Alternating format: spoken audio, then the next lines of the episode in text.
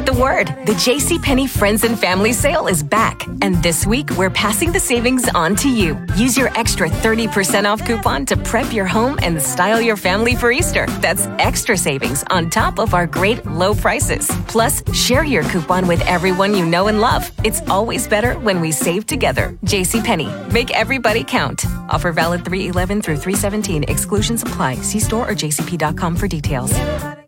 GX on Agriculture with Doug Falconer. Good afternoon and welcome to GX on Agriculture. Coming up on today's program, SaskCanola says a proposed $600 million plant designed to develop canola based aviation fuel is important for farmers. We'll hear from SaskCanola Executive Director Tracy Broughton. As well, the Saskatchewan feeder cattle markets were showing some downward pressure this past week.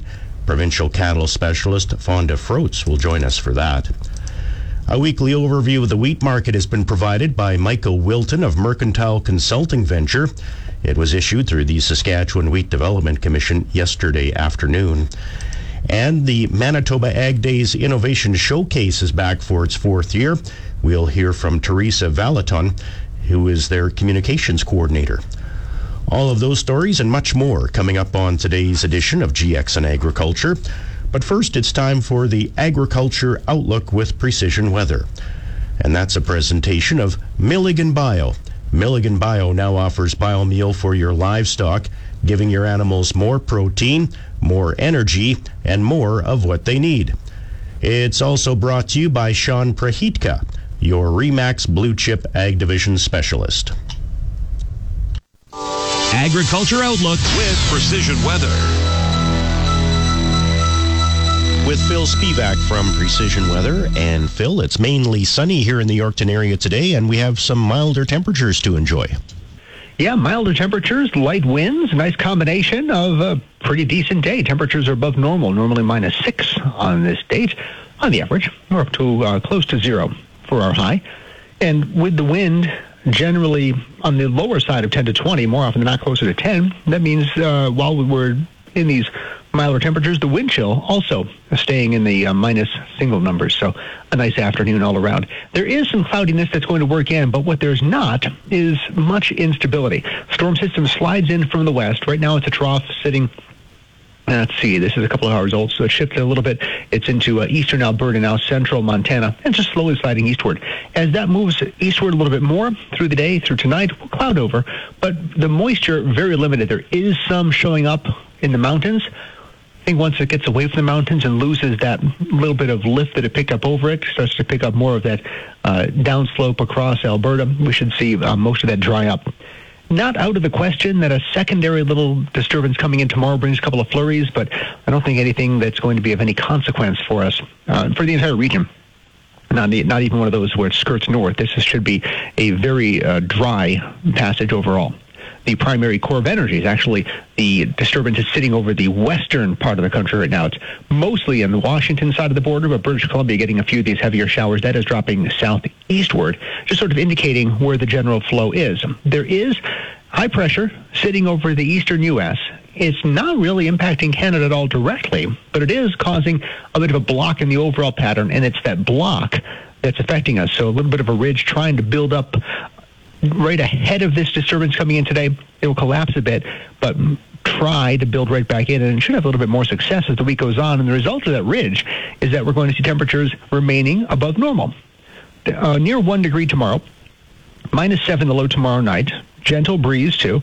Cloud and sunshine mixed on Thursday, high of minus one. And as that ridge starts to build up, it is going to be a bit breezy on Friday, but a mixture of cloud and sunshine, and a temperature getting up to around three. We should hold in a pretty decent shape heading through the weekend. Mostly sunny sky on Saturday. Chance for some flurries though on Sunday as the temperature starts to drop back, and we are back to, uh, we'll say, reality for uh, much of next week. That's Phil Spivak from Precision Weather. Temperatures around the region this hour. The Pas is at minus four degrees. Swan River minus two. Dauphin zero. Brandon, Shoal Lake Russell minus three. Roblin minus six. Regina is reporting in at minus four. Saskatoon, Broadview, Moosomin, Indian Head minus one. Hudson Bay minus 2, Wynyard, Wadena, Kelvington plus 1. The Yorkton Melville region has a partly sunny sky, a south southwest wind at 17 kilometers an hour. 70% is the relative humidity. The temperature is minus 1 degree. Yesterday, Yorkton reached a high of minus 1 degree and dropped to a low of minus 12 degrees. There was a trace of precipitation that fell in the 24 hour period ending at midnight last night. The normal high for this date is minus 6 degrees. The normal low is minus 14 degrees. The sun rose in Yorkton at 8:18 this morning and it will set at 4:54 this afternoon. Extreme temperatures for Manitoba and Saskatchewan yesterday. The Manitoba hotspot was Emerson, which got up to minus 1. The cold spot was Tadoule Lake at minus 26. The Saskatchewan hotspot yesterday was Loon Lake at plus 4 degrees. The cold spot was Prince Albert at minus 17 degrees. And that's a look at your agriculture weather. It's time now to check in once again with Tanya Cherry. Welcome back to GX on Agriculture. SaskCanola says a proposed $600 million plant designed to develop canola based aviation fuel is important for farmers. Alberta based Reconciliation Energy Transition, which develops energy projects with Indigenous equity ownership, is in talks with agriculture companies and energy companies about investing in the project. SaskCanola Executive Director Tracy Broughton says the proposal would expand markets for prairie farmers. Well, I think that any domestic market opportunity for our farmers is a really great opportunity for diversification of the canola industry. I know uh, 90% of our canola grown in, in Western Canada is exported, so any opportunity for it to be processed here in the prairies is just helps to reduce some of the risks that might come with trade. She says this is also part of the new clean fuel regulations in Canada to ensure we have a sustainable fuel source. Yeah, and canola is an excellent feedstock for the clean fuel regulation because it's such a, a sustainable crop and it's the technology allows for renewable diesel now to be inserted into into regular diesel without any kind of additives or anything. It's basically the same type of fuel. Broughton says there will be involvement in the project from the indigenous community. Yeah, it looks like it looks like there is. She explains how the plant will fit with the objectives of the canola industry. Well, we are just always looking for new market opportunities for our growers to, to sell their canola right here on the prairies. Broughton says there's the possibility of a canola aviation fuel plant in Saskatchewan in the future. Again, I think that helps farmers to reduce some of the risks that they face with respect to Saskatchewan being a, a, landlocked province. It's always great to have processing right here so that farmers can truck their canola to the plant and, and then it gets processed from there. We do rely, our farmers rely a lot on rail service, and as we know, that has been somewhat unpredictable for a number of years. She believes that this type of project will go ahead there definitely are have been uh, a, a, few projects announced recently, and it just demonstrates the the level of demand that has increased in the canola industry in the the last number of years. Um, I've been working with the canola industry for over a decade, and the the production has doubled. So there definitely is enough supply out there to to be servicing these local markets. Broughton says there's a report that this Calgary plant could use up to a million acres of canola. Yeah, and, and there's definitely a lot of in within Saskatchewan here there are 10 million acres of canola grown typically on any given year. And she says at least two new canola crushing plants are set to be built in Regina. Mhm. Yes.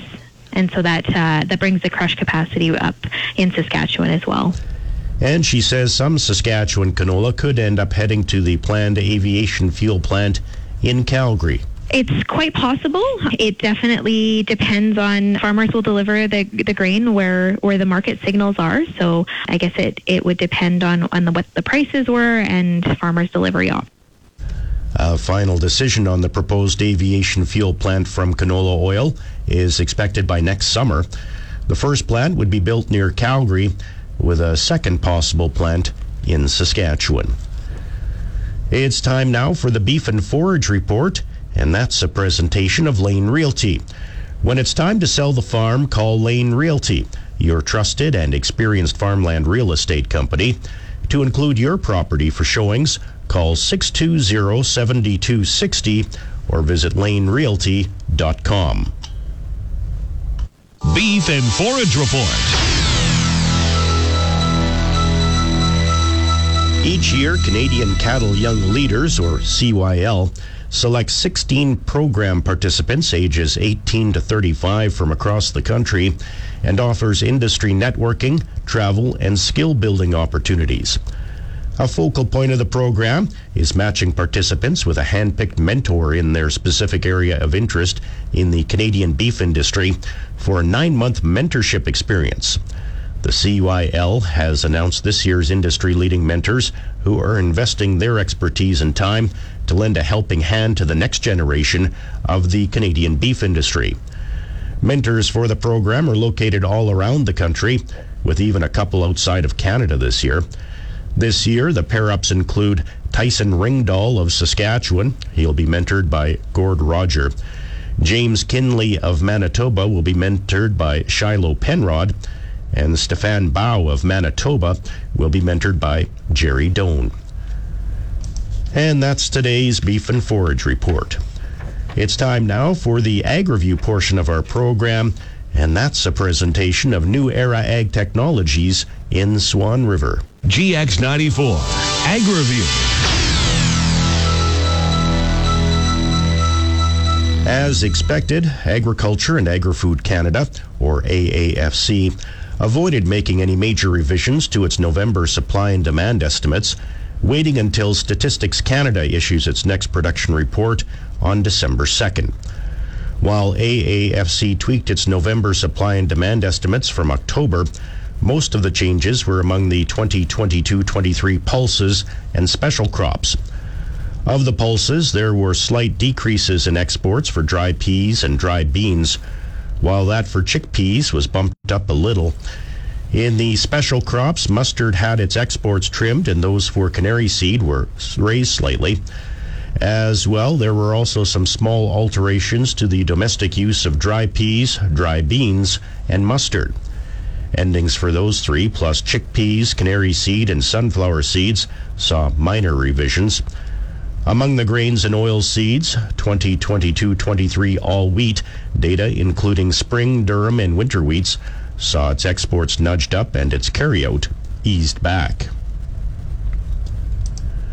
Seven commercial poultry farms in BC's Fraser Valley have been quarantined because they've tested positive for a highly infectious avian flu.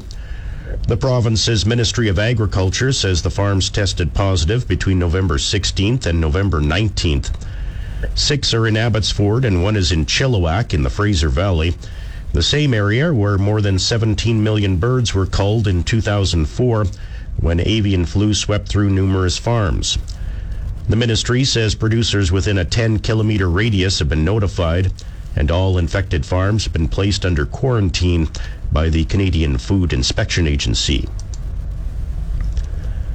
A Manitoba college is offering a new swine production program.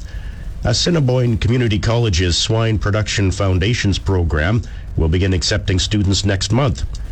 Developed together with Manitoba Pork, the online and self directed course will provide learners with an understanding of swine operations, including regulations, health and safety, record keeping, and barn systems and maintenance. The program consists of three courses. Swine Operation Foundation explores the responsibilities of a swine technician related to swine operations. The structure and scope of the swine industry, including biosecurity, is also discussed. Professionalism for Swine Tech teaches students about preparing for and understanding the workplace, interacting efficiently, and sharing organizational visions and Swine Production Practices 1 looks at stockmanship and animal welfare responsibilities. Production practices throughout a pig's life and pig health care are also taught. Cargill says Brian Sykes will take over as the Global Commodities Traders' new president and CEO effective January 1st.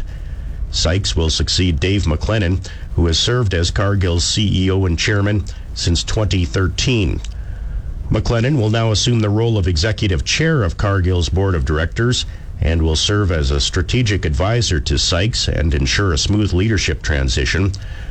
Sykes, who will become the company's 10th CEO, has been with Cargill for 31 years and currently serves as chief operating officer.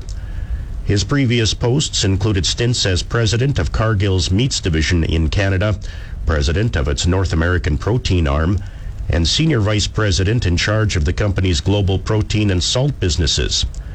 During his stint as head of the global protein business, he oversaw the company's expansion into plant based protein products. And consumers could be impacted if the U.S. railroads and rail unions can't agree on a contract in two weeks. Consumers could see higher gas prices and shortages of some of their favorite groceries during the winter holiday season if railroads and all of their unions can't agree on new contracts by an early December deadline. The likelihood of a strike that could paralyze the nation's rail traffic grew on Monday when the largest of the 12 rail unions, which represents mostly conductors, rejected management's latest offer that includes a 24% raise. With four of the 12 unions holding out for a better deal, it might fall to Congress to impose one to protect the U.S. economy. I'm Norman Hall. And that's the Ag Review portion of our program. It's time now to head back out once again to Tanya Cherry. Hi. Welcome back to GX on Agriculture. I'm Doug Falconer. It's partly sunny and minus one degree in the Yorkton Melville region. I'll have your complete weather details coming up at one o'clock. Saskatchewan feeder cattle markets were showing some downward pressure this past week. Provincial cattle specialist Fonda Froats compiles the weekly cattle market update for the Saskatchewan Ministry of Agriculture. Well, I hate to come out with bad news, but feeder prices were actually steady and mostly down for the week. But let's keep in mind these prices are still the strongest we've seen since about February 2016. So there's something. uh, the feeder steer prices were lower across all categories for the week. Prices ranged from 322.13 per hundredweight for the three to 400 pound weight category to 218.33 for the 900 plus pound weight category. The largest decline was 1220 per hundred weight for the 3 to 400 pound weight category. The remaining categories were between unchanged to down 245 per hundredweight.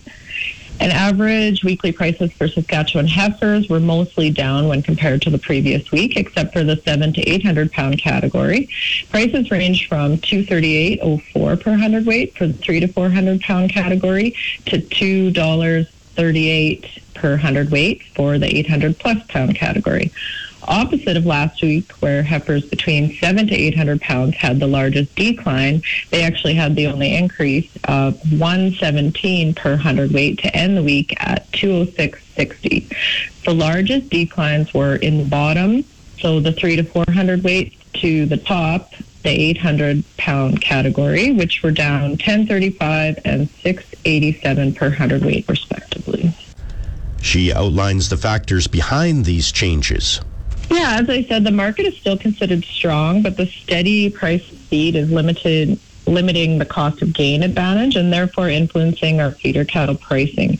Still, last week we seen pricing between 40 and up to 66 dollars per hundredweight above last year's prices across the weight categories for steers and heifers. As for marketings, Canfax reported Saskatchewan feeder cattle volumes at 39,242 head over the week, and this was up from 31,782 head the previous week. This is above the 30,101 head marketed during the same week last year. We're slowly gaining on the feeder cattle marketing year to date, and we're now 13% below 2021. And as for market ready cattle prices, yeah, Canfax did not establish a price on Alberta fed steers over the week, but we did see Alberta cows mixed last week, and this is compared to the previous week. D2 slaughter cows increased 51 cents per hundredweight from the previous week to average 90.30, where D3 slaughter cows were down 133 per hundredweight to average 77.17 per hundredweight. Provincial cattle specialist Fonda Froats compiles the weekly cattle market summary for the Saskatchewan Ministry of Agriculture. It's time now for the livestock market conditions and their presentation of Heartland Livestock in Virden. Livestock market conditions. U.S. live cattle futures for December are trading at 153.57. That's up two. February live cattle trading at 156.22, down 50. January feeder cattle trading at 181.75, down 87. March feeder cattle trading at 184.45, down 65. December lean hogs trading at 84.05, up 25. February lean hogs trading at 89.55, down 60. And that's the livestock market conditions. Welcome back to GX on Agriculture. A weekly overview of the wheat market has been provided by Michael Wilton of Mercantile Consulting Venture. It was issued through the Saskatchewan Wheat Development Commission yesterday afternoon. The extension of the Black Sea corridor and Russia's dominance in the wheat market pressured wheat prices last week, causing farmers to stop selling and buyers to take the opportunity to snap up cheaper supplies. In the significant purchases and trades last week, Saudi Arabia bought 1 million tons of wheat, which we reported last Monday. Iraq bought 200,000 tons of U.S. wheat, Egypt bought 300,000 tons of December January Russian wheat at $362 a ton. USA reportedly brought wheat from Poland. More on this later. Mexico and Brazil are thought to have purchased Russian wheat, and US weekly sales were at the low end of expectations at 290,000 tons. Here's some of the most important news that happened in the wheat markets last week.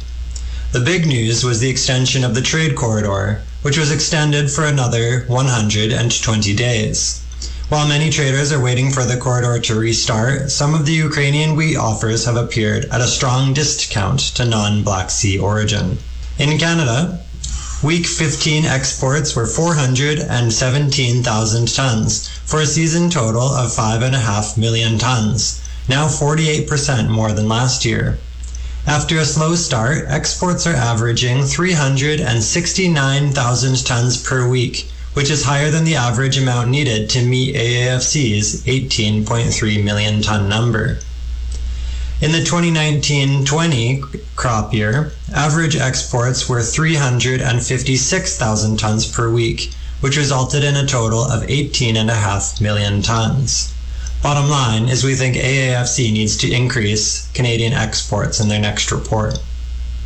Adding support to the spring wheat market is the flooding in Australia. Analysts believe that upwards of 1 million tons of wheat has been lost due to the flooding, but say it will be impossible to know for sure until waters recede. The crop is still going to be a large one, but quality downgrades will be large and widespread. This will be positive for Canadian wheat, as Australia is a strong competitor of high quality wheat into the Asian market. For Canadian durum, there were stronger bids for durum last week, which we think could be a result of Tunisia's purchase in the week previous.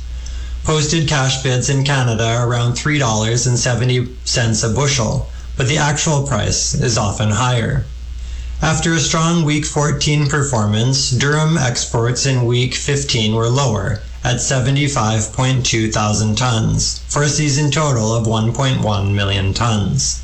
Seasonally, durum exports are strong in November and trail off into the winter months before rising again and peaking in springtime.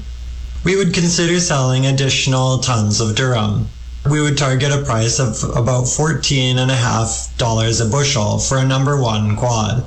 This would be about $14.35 for a number three quad. Seasonally, durum prices rise from September and peak in November. Afterwards, they're relatively flat before turning lower in February. In the US, U.S. winter wheat planting is 96% complete, having covered another 4% over the week. 81% of the crop has emerged. Good to excellent ratings for the U.S. winter wheat crop rose 2% from last week to 32% good to excellent. There was some rain in the southeast and far southern plains, but most of the winter wheat belt remained dry, and the forecast has little to no rain for the next two weeks. Commercial U.S. wheat sales for the week were at the low end of expectations at 290,000 tons, for a season total of 12.8 million tons. U.S. wheat is expensive compared to European origin to the extent that Polish wheat traded into the U.S. East Coast, and Russian wheat was sold to Mexico and Brazil last week. At the time, Russian FOB wheat values were around $315 a ton, compared to Argentina at $380 a ton, and U.S. winter wheat at about 410 to $415 a ton. In Australia, Australia has drier conditions in the forecast, which are welcome. Harvest has been progressing rapidly in the country's west, but have been very slow in the east. In the west, there have been very strong yields, but the full extent of the damage in the east will not be known for a while. Some think that upwards of 1 million tons of wheat production has been lost entirely, and in upwards of one third of the country's crop will have quality issues. The International Grain Council, or IGC, increased their production number for Australia by 1.2 million tons to 34.7 million tons, which is similar to the USDA's number, but most trade estimates are ranging from 37 to 40 million tons. In Argentina, Argentina received wet rain over the weekend, but will be dry until week two of the forecast. Harvest started and is now 10% complete against the 20% average. Crop ratings were unchanged from last week at just 8% good to excellent, compared to 59% from last year. There were no changes in farmer sales or export licenses. Argentina's government is expecting their wheat crop to be 13.4 million tons, while the International Grains Council put their number down to 13 million tons. These estimates can be added to the current range of guesses, all the way from 11.8 million tons to the USDA's 15.5 million tons. Argentina's wheat exports through the end of October are down 3% from last year. In the European Union, Matif wheat futures fell 13 euros on confirmation that the Black Sea trade corridor was going to be extended. EU wheat futures then rallied 11 euros on rumors of French wheat sales to China and Morocco, and Polish wheat being sold to the US. In the Black Sea, as we've mentioned, the trade corridor was extended for another 120 days. This will allow Ukraine to continue exporting large amounts of grain, but movement has been restricted somewhat from inspection delays in Turkey. Ukraine exported roughly 2 million tons of wheat in both September and October. Ukraine has very limited shipping capacity without these ports. The country can only export a maximum of about 2.7 million tons of all grain per month by rail and truck, compared to the roughly 3 million tons of grain that can be shipped via their ports. Ukraine's Agmin said that the wheat harvest is complete and a total of 19.4 million tons of wheat was produced. This compares to the USDA's 20.5 million ton number and the International Grain Council's 21.5 million ton estimate. The coming week will be a short one due to the Thanksgiving holiday in the US, so we don't expect much trade. However, the futures could be thin and volatile with major traders away for Thanksgiving. We expect to see more cash covering by Eastern buyers of Black Sea wheat while it remains cheap compared to North American values. Afterwards, traders will likely start closing the book on the 2022 season. There were rumors of French sales to China. If this is confirmed and is of significant volume, we could see a rally in European values. In conclusion, we continue to see long-term support for the wheat market and so would hold additional sales for now. For durum, however, we are looking at increasing sales at the $14.50 a bushel mark. That would be for a number one quad. That's Michael Wilton of Mercantile Consulting Venture in Winnipeg. Please stay tuned. Your commodities update is coming up next. Commodities Update. Canola futures are trading down across the board this afternoon. January canola trading at 837.70, down $7.10. March canola trading at 832.50, down $5.10. December Minneapolis wheat trading at 945 and 3 quarters, down 2 and a quarter cents. December Kansas City wheat trading at 925 per bushel, that's down 9 and a quarter cents. December Chicago wheat trading at 791 per bushel, down 8 and a quarter cents. December corn trading at 656 and 3 quarters, down 2 and 3 quarters of a cent. January soybeans trading at 14.29 and a quarter, down 7 and a half cents. Farm Bulletin Board. The Manitoba Ag Days Innovation Showcase is back for its fourth year. It features 32 products and services vying for the top spot in each of their seven categories. Teresa Valaton is their communications coordinator. We are very excited about our 32 contenders in this uh, round of the Innovation Showcase. This is the fourth year of the showcase, and every year farmers are um, very interested in seeing what the new and uh, innovative technologies are, and so we're very pleased to bring that to the show. She gives us a list of the categories. So we have seven categories ag technology, agribusiness services, ag equipment, agronomics, animal and livestock, farm built solutions, and then our final category is farm safety, which follows in line with this year's theme of farmer health, safety, and wellness. Valaton says the public can take a look at the 32 products and services anytime they want to. Absolutely. If you go to agdays.com, you will find a banner right on our homepage for the Innovation Showcase, or the direct link is agdays.com slash innovations. Each of the 32 uh, contenders have their own link there that will give you a little description about their product, service, or innovation, and you can read all about them there. She notes it will be up to the Innovation Showcase Committee to select the winners of each category. Absolutely. So at the show, the Innovation Showcase Committee will visit with each of the entries, see the innovation in person. So although it's nice to be able to read about them and look at pictures ahead of time, there is nothing like uh, firsthand experience. So all the entries will be there for the judges and then also for everyone who visits the show. So you can come and touch, see the innovation, ask the innovators questions, specific to your operation or specific to your situation. And that's the best part about being able to check it out ahead of time and also see it in person. Valaton says the 2023 edition of Manitoba Ag Days is fast approaching. The show will be Tuesday through Thursday, January 17th through 19th at the Keystone Center in Brandon. She says the planning for the event has been going great. We are so excited to be back in person. It is amazing. The plans are great. We have 550 plus exhibitors. We have over 70 speakers lined up. The speaker lineup is exceptional this year. And so we are very, very excited to welcome everyone back to the show in person.